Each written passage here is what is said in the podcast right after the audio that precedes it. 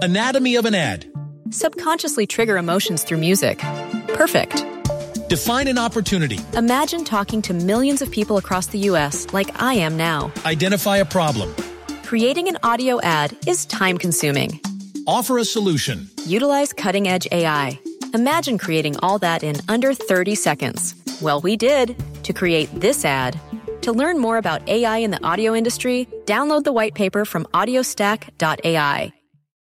Anatomy of an ad. Subconsciously trigger emotions through music. Perfect. Define an opportunity. Imagine talking to millions of people across the U.S. like I am now. Identify a problem. Creating an audio ad is time consuming. Offer a solution. Utilize cutting edge AI. Imagine creating all that in under 30 seconds. Well, we did to create this ad. To learn more about AI in the audio industry, download the white paper from audiostack.ai. Hey guys, sports betting season is in full force. NHL and NBA playoffs, we enjoyed those, and now football season is here. You need a sports book with integrity and longevity like BetUS. You may already know this, but BetUS has been pioneers in the sportsbook industry for almost three decades, thriving and paying their loyal customer base. That is betus.com, and they have loads of bonuses. Join now or call 800 69 BetUS. That is 800 My Bet US, you can receive a 125% sign up bonus by using the bonus code SST125. That's SST125. They have re up and referral bonuses also. BetUS is known as America's favorite sports book for a lot of reasons. No matter what the season, BetUS has all the games NBA, NHL, team, player props, loads of NFL and college plays, whether futures or individual game odds. You can bet UFC matches and props, PGA golf golf and round matchups, and live betting on most sports, including golf. The online casino has hundreds of games, and the racebook has all your horse tracks. They have every bet type imaginable, and the Sharp Bet US mobile platform is easy with full betting options. Follow my lead and partner with a sports betting company with integrity and longevity like I did. Bet US. You bet, you win, you get paid. Bet US. In the South, it's always college football season, and the king of college football reigns supreme all year long. Southern Sports Today proudly presents The Chuck Oliver Show. It's an inside look at everything college football. Now, live from Atlanta, Georgia, it's time to talk college football with the reigning king of college football, Chuck Oliver, on Southern Sports Today. Well, somewhat true. I mean, we're still talking college football here. He's still the reigning, reigning king of college football. Easy for me to say. Maybe that's why he's in this seat full time, and I'm just, you know, biding time, filling in for him. It's Dan Matthews, executive producer of the show. And for Chuck today here on this Tuesday, always glad to be joining y'all. Jam packed show that we have coming up for you all here today. As normally on Mondays and Fridays, if you've been listening to the show during the season, you've noticed that we would go for guests. But I just said, you know what? There's so much to talk about. And uh, it's going to be Heath Klein in tomorrow with you. Uh, Russ Mitchell has promised that he will be back in. By the way, too, uh, just a quick heads up uh, go ahead and put Russ's uh, personal info out there. Russ has been a world traveler the last week. So the week before, he was in Scotland. Hey guys, can't do it in Scotland. I said, okay, yeah, that's that's that's fair. Hadn't had a chance to catch up with him until later on in the next week, and asked him, "Hey, you coming on?" Nothing. Didn't hear back from him. Uh, hey, dude, sorry, I'm in London. But he has assured me that tomorrow he is back in. So, uh, Heath Klein, if you're out there listening, you get to uh, enjoy the uh, great 15 minutes that we usually have weekly with Russ Mitchell. And we always appreciate that with college football news. But uh, we got a good one today here for you as uh, coming up here in less than 10 minutes. We're going to be talking Florida State because you will talk about a program that has just completely turned it around and has just absolutely done really the remarkable to even be in a position like they are going to be on Saturday when they take on Florida, a wounded Florida team, a Florida team that morale is at an all time low. So much, in fact, that they had to go ahead and move on from their head coach. So, not only are you having an opportunity to be able to prolong their misery if you're Florida State, but you are also having a chance to make a bowl game for the first time, I believe, since 20 2018, 2017, the end of the 2017 season? I believe so. And if you're Florida State, that should never be words that are said to describe you. Like, you need to, at this point, be hey, are we going to Charlotte for the ACC championship game? Hey, are we going to be in position to, uh, I don't know, possibly make the college football playoff? But that's what Mike Norvell is trying to work back to. So we're going to talk current and soon to be Florida State players and uh, everything that is happening with the program with uh, Ingram Smith of the Nolecast. He is going to join us here, like I said, in uh, now about five minutes. So uh, we look forward to that. Uh, bottom of this hour. I, I am just made of questions when it comes to the LSU coaching search because I've told you what I truly believe the LSU coaching search is is that I really think that it's a lot like if you're a Braves fan out there, you know about Alex Anthopoulos. And for those of you who don't necessarily know about Alex Anthopoulos, he is the general manager. Uh, actually, now I think he's the vice president of baseball ops. Anyway, he's the guy that makes the baseball personnel decisions in much for the Atlanta Braves. And there's two things that you know about Alex Anthopoulos is number one, he doesn't work in the rumors. Like any rumor that you hear out there, he has told the media, both local and national, it ain't going to come from me. And the other part is he ain't going to give it to you. So don't reach out to him asking it. He just doesn't he doesn't act that way. And it sounds like a lot like Scott Woodward is the same way. Scott Woodward is somebody who seemingly shoots large, and also, too, once he makes that decision and the hire is made, you're kind of like, wow, I did not know that. I did not see that coming. But there's a lot of rumors out there, so we'll sift through those. And uh, also, too, the other thing that I really kind of want answered is I know in the long run it really doesn't matter with this LSU program, but for this team, I actually want to know: Do people want to make a bowl game? Because I heard what Damone Clark said about ta- uh, taking on Texas A&M and playing Texas A&M. He said, "Yeah, we're going to beat them." And if LSU wins on Saturday, that makes them six and six. They can go to a bowl game. So uh, that's uh, a lot of things that I want to get into with Matt Moscona of ESPN 1045 in Baton Rouge. So we will do that. Uh, top of next hour, we're going to get into uh, a little bit of uh, Georgia Bulldog talk and also some recruiting around the program with uh, one of my favorites when it comes to such topics, and he is Rusty Mansell of Dogs 247. We will do that in the top of hour two. And in the bottom of hour two, if we're talking dogs, then we got to talk the team that they're going to be taking on in the SEC championship game in a week and a half, and that is the Alabama Crimson Tide. And if we talk the Alabama Crimson Tide, I think you know where we go, and that is to talk with our good buddy Drew DeArmond of 97.7 The Zone ESPN in Huntsville. But coming up next, like I said, it's time to talk some FSU, and let's do that with our good buddy, the creator and host of the Nolecast. He is Ingram Smith, and we're going to do that right here on the Chuck Oliver Show. It's Dan Matthews in for Chuck right here on a Tuesday.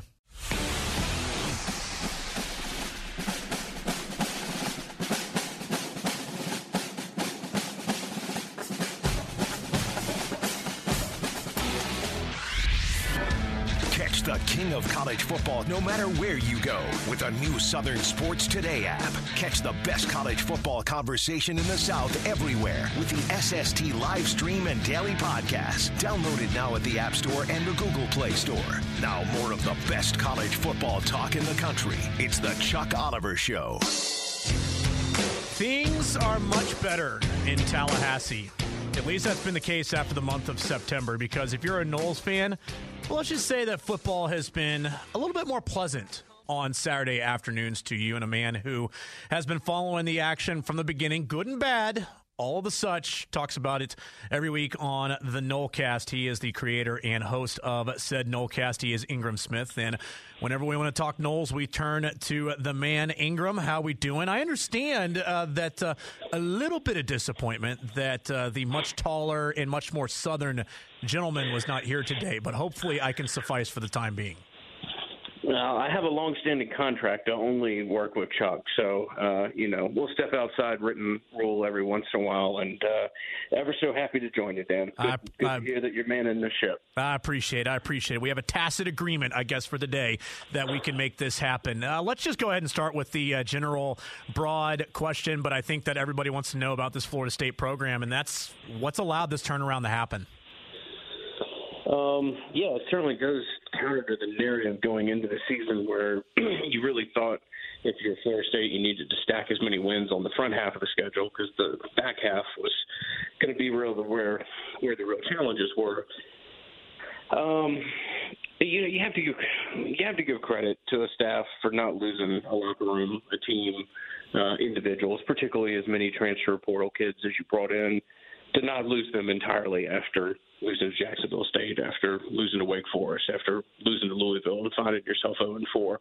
Um, so you know they kept plugging away at it, got a couple wins that uh, you know you had a nice place on the schedule with UMass to kind of get your footing, and uh, Syracuse, and then you know one solid performance uh, after another. Now it hasn't been it hasn't been a, a flawless turnaround by any means, but to start out 0 and 4 and find yourself at, at 5 and 6 is is uh, you know quite the turnaround for a team that still has some very real deficiencies and holes in the roster.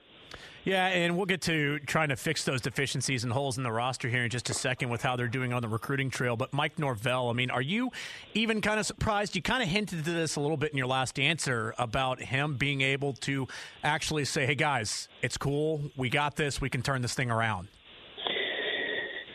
Yeah, I mean, it was. Uh, it it felt like kind of just open, meaningless commentary, almost not borderlining on a backhanded compliment, but there comes a, a period of time where you can only be like, "Hey, this team didn't quit, or this team keeps trying, or whatever," and then uh, and then they finally saw some, you know, some real kind of proof in the pudding, for lack of a better phrase. I mean, they started to get victories. They started to see uh, what that was like, and and continued to have a real work ethic of getting better. They've also made some some minor tweaks when it comes to personnel, particularly in the secondary, that have uh, have let that defense be a lot more competent. And anytime you have a, a defensive line, uh, the likes of which Florida State has, it certainly can make other units better. And the defense as a whole has really grown up and been as you know as much of a driving force behind this turnaround as anything. But uh, overall you know, they've done a, I'll reiterate what I said and what you alluded to,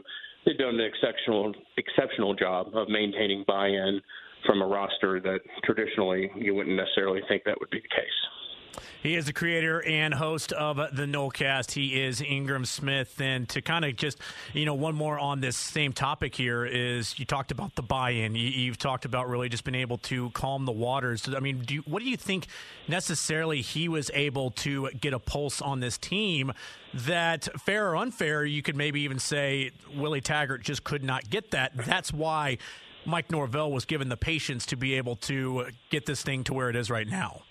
Yeah, well, you certainly. I mean, even if Mike Norvell had uh, you know only won one game this year, I don't know that Florida State would have been in a place to change. I mean, when you have three transitional recruiting classes in the early signing uh, period era, you're basically you're not forfeiting on the class because you do sign some kids, but you know the the early results on these transition classes in the early signing day uh, era, or that they're really horrible. Um, so I, I think there would have been patience here, regardless, both because of a you know acknowledgement that this is a long-term rebuild and financially Florida State's not in a place to want to pay somebody else not to coach right now. So that certainly helped him, but um you know, really a lot of these answers that I come to are just you know, Jermaine Johnson's a unicorn. Not not only the fact that he's one of the better defensive players in college football this year, but he's a guy who's not just a transfer portal kid that wanted to boost his draft stock, but wanted to go to a place where you could really be part of a turnaround and and a guy with that expectation. Um, you know, really has been kind of one of your real leaders who has gotten a lot of other players to buy in. He's the best player on your team, he's the hardest working player on your team and um, getting guys like Thompson, Keir Thomas, the other defensive end, Jammie Robinson, uh, Dillan Gibbons is an offensive line transfer from Notre Dame who's who's done really extraordinarily well for them. Uh, they, they really hit a home run, not just with the players that they got in the portal, but the, the kind of the personalities and, and personas that they got in the portal. Yeah, I mean, I was going to go Jordan Travis next, but since you led right into it, I mean, Jermaine Johnson, you hit it right on the head. I mean, being exactly what this defense needed. Do you think that this defense and and and the defense up front is what they are without half the production they've given him, or even as well? I mean, not even having him on the field. Do you think that this defense is able to have the turnaround they've had? certainly not without him on the field. I mean, they they have uh, a couple nice young prospects, but not anybody that they really want to give massive amounts of snaps to. So, you know, not not just in the production that he gives you, but also that he serves as kind of a bridge year between some of these uh, project defensive ends that you signed last year. Uh, he's just been, I mean, the uh, I know this would be fun for all your listeners, but I could sit here and talk about Jermaine Johnson and the importance that he's been for Florida State for 20 minutes. I mean, it's just uh, remarkable uh, what he's provided. And he's legitimately, in my opinion, one of the best four or five defensive players in college football this year. And he's, been from the Notre Dame game to the to the Boston College game. Uh, he's been the one consistent thing that that Florida State's really been able to build around. So it's, it's hard for me to even give you an answer as to what this defense would look like without him.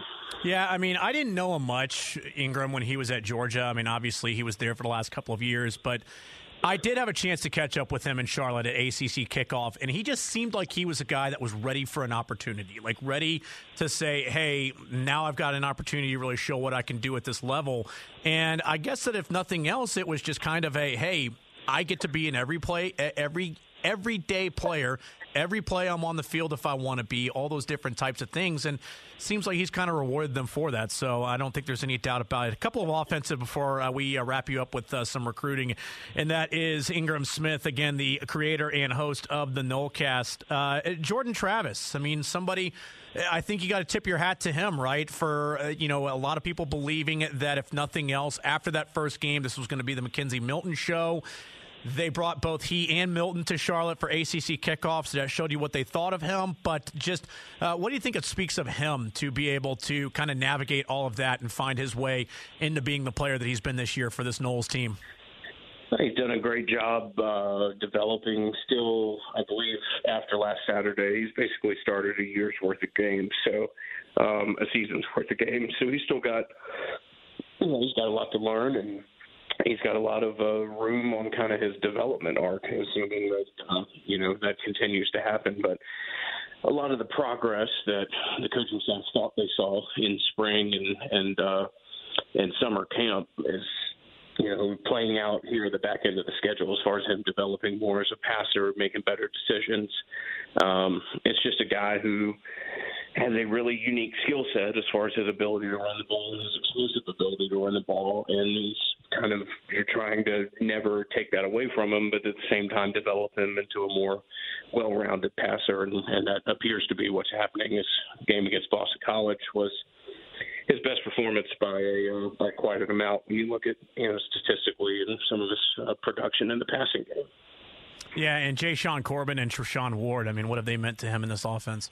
Well, Jashaun and Treshaun have been pretty much everything when it comes to the Florida State running game, and and uh, know, Jashaun is a kid who uh, was a super highly regarded recruit and went out to Texas A&M, suffered a leg injury, and it just you know sometimes it's tricky, Dan. Sometimes kids come back from injuries in three months that you think is going to take a year, and sometimes you really need that second year mm-hmm. of of a rehab to regain that explosiveness, really you know fully get that burst back, and that's that's what it looks to occur. I mean, Gordon was a solid running back last year, but never really had that you know that taking it in the third, fourth, and fifth gear to really uh, turn a nine-yard play into a, a 29-yard run or something like that, and you've seen more of that from him this year.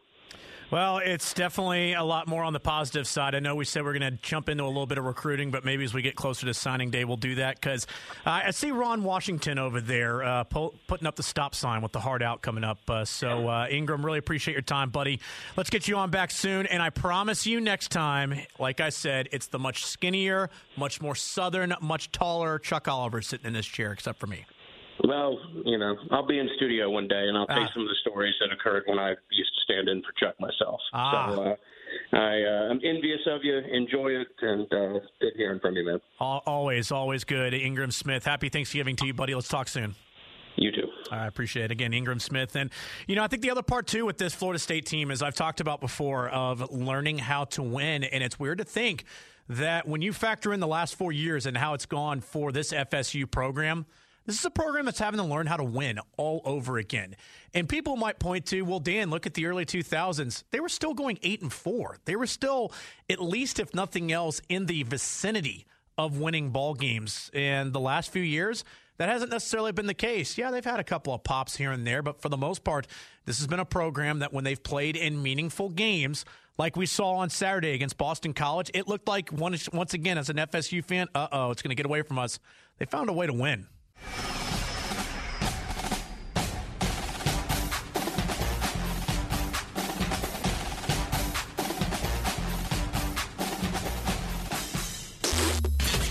It's always college football time in the South. Now back to more of the king of college football, Chuck Oliver, on Southern Sports Today.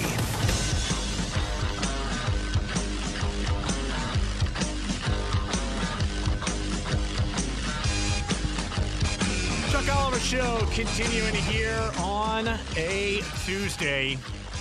Just had to make one quick little note here, you know? I mean, hopefully I didn't keep you all waiting too long.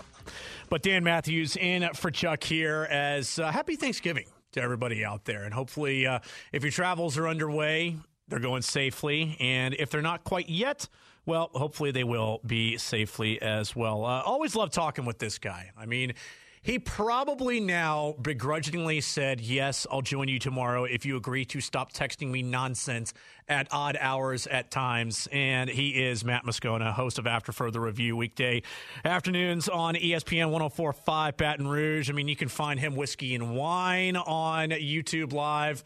Morning Scone. Uh, like, what all don't you do other than put up with my text message nonsense? You can text me anytime, Dan. You anytime. It might take me a minute to get back, but text me anytime. Man. I mean, I, have uh, got to believe though there have been a couple of times though where you see Dan Matthews come across the screen and you're like, oh God. No, because you're, dude, you're whenever LSU's in the midst of a coaching search, you're one of a bajillion a day. okay. Hey, who, who they hired? Who's the new coach? Right. What do you got? Like, yeah. I don't know. Nobody knows. yeah. We'll find out together. Yeah, actually, I mean, we'll get to that in just a second. And I, and I did have a topic on a little bit later on because I, I do kind of think that there is a faction of LSU fans that are like, "Where's my pound of flesh?" Like A and M got Jimbo. Washington got Chris Petersen. Am I really going to possibly get Bill O'Brien? That's really what I'm going to possibly get here. um, I don't think it's going to be Bill O'Brien. Thank God. Uh, there is there is the. Um, I, mean, here's the comp I'd give you on Bill O'Brien. I think the Bill O'Brien thing is very comparable to Kiffin in 2016, where Jimmy Sexton was basically shopping him for every job. If you remember, Kiffin was mentioned for every job in 2016. Ultimately, took a pay cut, left Bama as the OC to go to FAU just because Saban and Kiffin needed to be apart.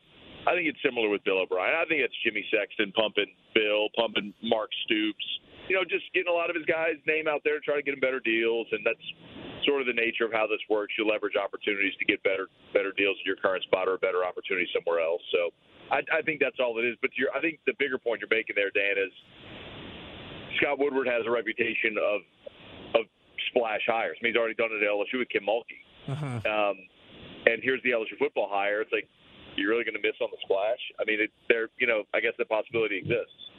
Yeah, and I mean, I guess it goes right into it because the splash here, at least at the front of everybody's mind, would be Lincoln Riley. Is he still in play? Uh, I think so. You talk to people in Oklahoma, I think they would deny that. But if you're if you're LSU and you're legitimately going to offer a coach twelve million dollars a year, a coach that's making in the sevens, um, I don't know how you turn that down. I don't know how how you turn away from that type of change your your family's future, a hundred million dollar contract. It just how do you turn that down? I don't think you do. So I think timing matters, though, Dan. I mean, uh, because I'll put you this way: if here's a hypothetical, if OU wins this weekend, next week they're playing in the Big 12 championship game against Oklahoma State again. If they win that, I don't know if you agree with me, but I think one loss Oklahoma's in the playoffs. Probably, yeah. So, are you pulling a coach away from a playoff opportunity? Probably not. Mm-hmm. So, so then then you are down your list. So I think that's why Scott Woodward and you know the, those at LSU making this decision still have some dominoes that need to fall, and why why timing and coaching hires matters a lot too. He is Matt Moscona every weekday afternoon after further review, ESPN 1045 Baton Rouge, other markets throughout Louisiana as well. Um, you know, the report that came out yesterday, and this kind of has been like the college football version of As the World Turns, is every single day there is some new name out there. And I'm sure you've seen the Glenn Guilbeau report that it's three names now. And Dave Aranda is one of those guys there. I mean, is that a viable option? And not only is it a viable option, do you think that that would be made, he gets to go to center court of an LSU basketball game and address the crowd, and people are excited, or it's just kind of a uh, ho hum. Yeah, he was here for the national title, but I'm not really sure I buy it. Well, first of all, I I don't know that I believe Glenn's reporting, and it's not a knock on Glenn. I I just don't think that those three are the final three, and I there were probably three or four different media members yesterday that all put out their, you know, this is the final list pieces, and all of them had different names. It's like, well, like you you're all either wrong or lying or I, whatever. It's it's just kind of absurd. But um, as far as Aranda, I'll tell you this, Dan. The only people that I've heard Dave's name from are people at Baylor who are afraid they might lose him. That's it. Uh, no, nobody that I would tell you I deem credible at LSU has mentioned Dave's name to me. Um, I think fans there, there's a definitely a faction of this fan base that would love to have Dave Aranda back, but I think that's just a familiarity thing. Dave's done a really good job at Baylor, no question about it, and I know his family, his wife, and their kids loved Baton Rouge. I mean, it was a it was really difficult for their family to uproot from here. Um, but you don't turn down a head coaching opportunity in the Big 12 at a place like Baylor. So it made sense when he took that job.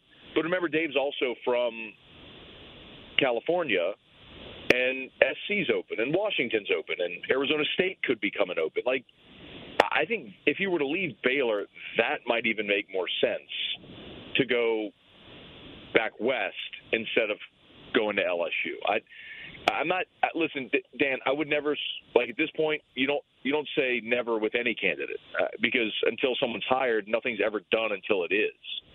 So, could Dave be in play? Sure, he could be in play, but I certainly don't think he's at the top of LSU's list. Yeah, I mean, and I think the other part of this as well is I've talked about it numerous times on the show is that seemingly Scott Woodward, and tell me if I'm wrong here, he deals in the shadows, and it's not that anybody inside the building is necessarily going to know. I mean, there's probably a handful of people that he trusts and says, "Hey, this is where we're at. Keep it under our hats. Let's go this way."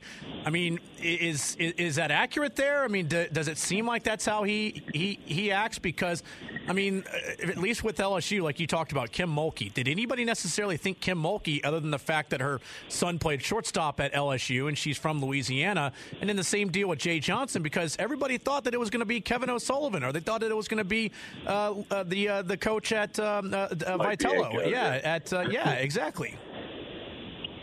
Um, so it is very accurate to characterize Scott as someone that works in the shadows. That's that's how he prefers it. He's he's not said one word publicly since the press conference when Ed Orgeron was fired, and that's the way Scott. That's just the way he works. You mentioned the Kim Mulkey hire there was a lot of reports that the former coach was was going to be out.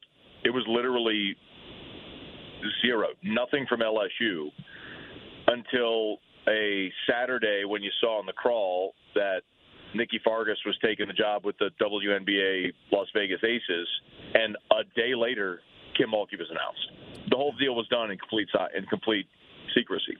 That's just how Scott works, and so he's not going to say anything.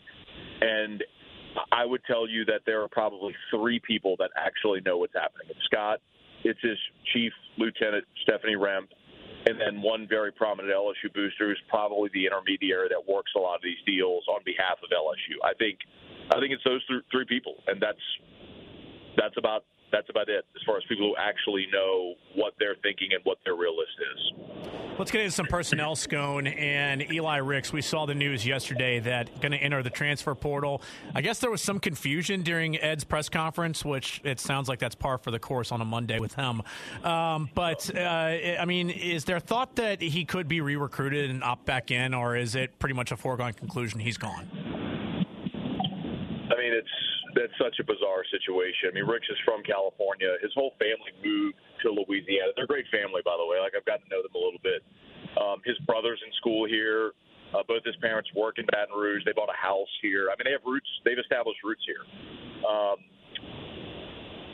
my understanding is that he's headed to Ohio State, and I think there's always the possibility you can re-recruit an athlete. So that's you know, the onus is on whoever the new coach is to make that phone call early. But but the bizarre thing, Dan, is so you know, Ricks about halfway through the season, he's had this nagging shoulder injury. He had you know, he had it in high school. He re-injured it his freshman year at LSU, then again in spring, and um, had surgery in the spring, which led a lot of people to believe maybe he why he wasn't around the program. We just they just never came out publicly and said what it was. Well, he re-aggravated that shoulder injury. He had to have surgery mid-season, and his mom went on the record. I mean, this wasn't like an anonymous source type. It was his mother went on the record and said, "This is not an opt-out. This is not about Elias transferring. He had a shoulder injury. His play was suffering for it, and they decided to get it fixed. So that was a month ago, and uh, clearly something's changed in the last month. Uh, either that or they just weren't forthright, you know, with that original report. But uh, I have no reason to believe that Sean or Ricks would have been lying at that point. Um, maybe it's just the, the volatility of a coaching change. What happens, Dan? I mean, anytime a coach is fired, you're going to lose players and recruits. But the flip side is also true. You're going to gain some recruits and transfers that you otherwise might not have been in on. So but as far as Ricks, I mean, this is a guy who would, I mean, he, he was a freshman All American last year. He was All SEC. He led the team in interceptions. He's a guy that you want. I mean, he would be a lockdown, you know, boundary corner on on next year's LSU team if he's back healthy. So they got to re-recruit him. Yeah, yeah. I mean, and we'll see what happens. I mean, because it's you know it leads right into the next one. Is uh, of course kids love to have fun on Twitter with the emojis and everything, and then all of us, me included. Oh, what does that mean? What does that mean?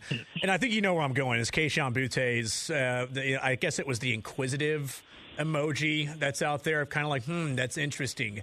And uh, I mean, do, does anybody has anybody said like what they think that was? I mean, is he somebody else that's kind of like, yeah, I don't know if the you know LSU is the right place for me anymore, or is it just kind of a hmm? All right, it's interesting to find that out. Maybe uh, I'll think more about it. Maybe he was thinking about what he was going to have for lunch. Yeah, that's true. I, I, I mean, I have no idea. I, I'll tell you, Dan, I have not heard from anyone that there's a likelihood that Kayshon Boutte would would be looking to transfer, and I don't know that any player would be right to even think that until they know who the coach is going to be.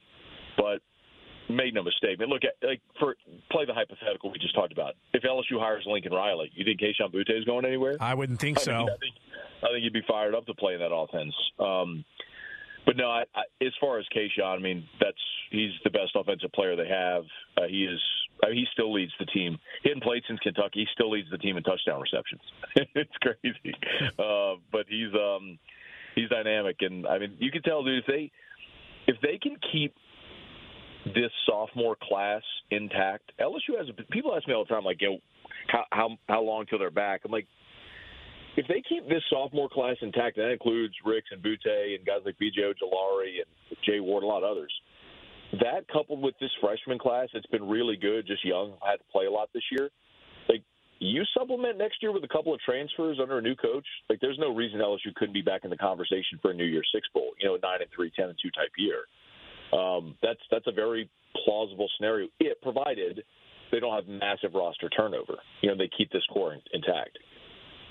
Yeah, I mean, it's going to be interesting to see because it's never a question of talent down there, Scone. I mean, I, I, think we, you know, you obviously are closer to it than we are, but I mean, that's one thing that I always tell people is that's that's not the issue. Uh, one final one for you before I get you out the door. And, and speaking of talent, uh, there's no doubt about the talent of Max Max Johnson, but it's been an up and down year to say the least for him. Do you think what we've seen in terms of some of his mechanics and, and, things that he's done on the field this year, that's fixable with the right coaching? Probably, but he is also. I'll tell you, Dan, that where he's most limited is his arm. He, he doesn't have the big arm. Yeah, like I, I don't look at Max Johnson and see, well, that's a ten-year NFL vet. Mm-hmm. You know, I think there are some physical limitations there with him, but he's a smart guy and he usually makes the right decision with the football. He's son of a son of a quarterback, son of a coach, all that sort of stuff. It makes sense. But um, you know, the, the other thing about about Max is people were really perplexed, kind of when when they benched him against against Arkansas. Um, but I kind of get it too. LSU, he wasn't losing games for LSU, but he also wasn't playing well enough, and he wasn't dynamic enough to win games for LSU. I think that's what maybe they were throwing the lure in the water to see if they could could hook something with Garrett Nussmeier. What I will say about the quarterback position, man, and to answer your question, yes, I mean of course there's room for improvement. He's a he's a true sophomore starting, you know, for the first time in the SEC. Of of course there's plenty of runway there with him left. I don't think Max or Nussmeier has played well enough to just assume the starting job next year. Uh, you got Walker Howard coming in, who's a five-star, number one quarterback in the country. He's from Lafayette. And then I, I am assuming that whoever is hired is going to bring in a transfer quarterback as well. Think um, think Heupel bringing in you know Joe Milton and Hendon Hooker. Right. I think whoever I think whoever the coach is has to consider that as well. So LSU, I fully expect will go into spring with a full-on legitimate quarterback battle to see who's going to start for whoever the new coach is. It's going to be interesting to watch. There's no doubt about it, as we'll see uh, how quick the turnaround can happen there in Baton Rouge, as you alluded to. Matt Moscona, find him on Twitter at Matt Moscona. He is host of After Further Review weekdays, three to six p.m. Central, ESPN Baton Rouge, New Orleans, Alexandria, and also too. You can watch him and that great Foch on Cox Sports TV there in Baton Rouge. Matt, appreciate the time as always, buddy. Please wish the misses and Drew a very happy Thanksgiving for me. Will you, will you please do that? I'll do it, buddy. Happy Thanksgiving to you too, man. We'll see you. Awesome. Thanks, buddy. Matt Moscona, again, one of my favorites, one of the best. We love Scone around here. As I've said before, you know, the pleasure's all on this side of the microphone whenever we've had Scone host with us. So uh, we always appreciate him jumping in. All right. Some of you might say you hate it, but make no mistake about it. The playoff committee, they want this to happen. What exactly is that? That is going to be up next right here as we close out hour one. Chuck Oliver Show, Dan Matthews in for Chuck right here on a Tuesday.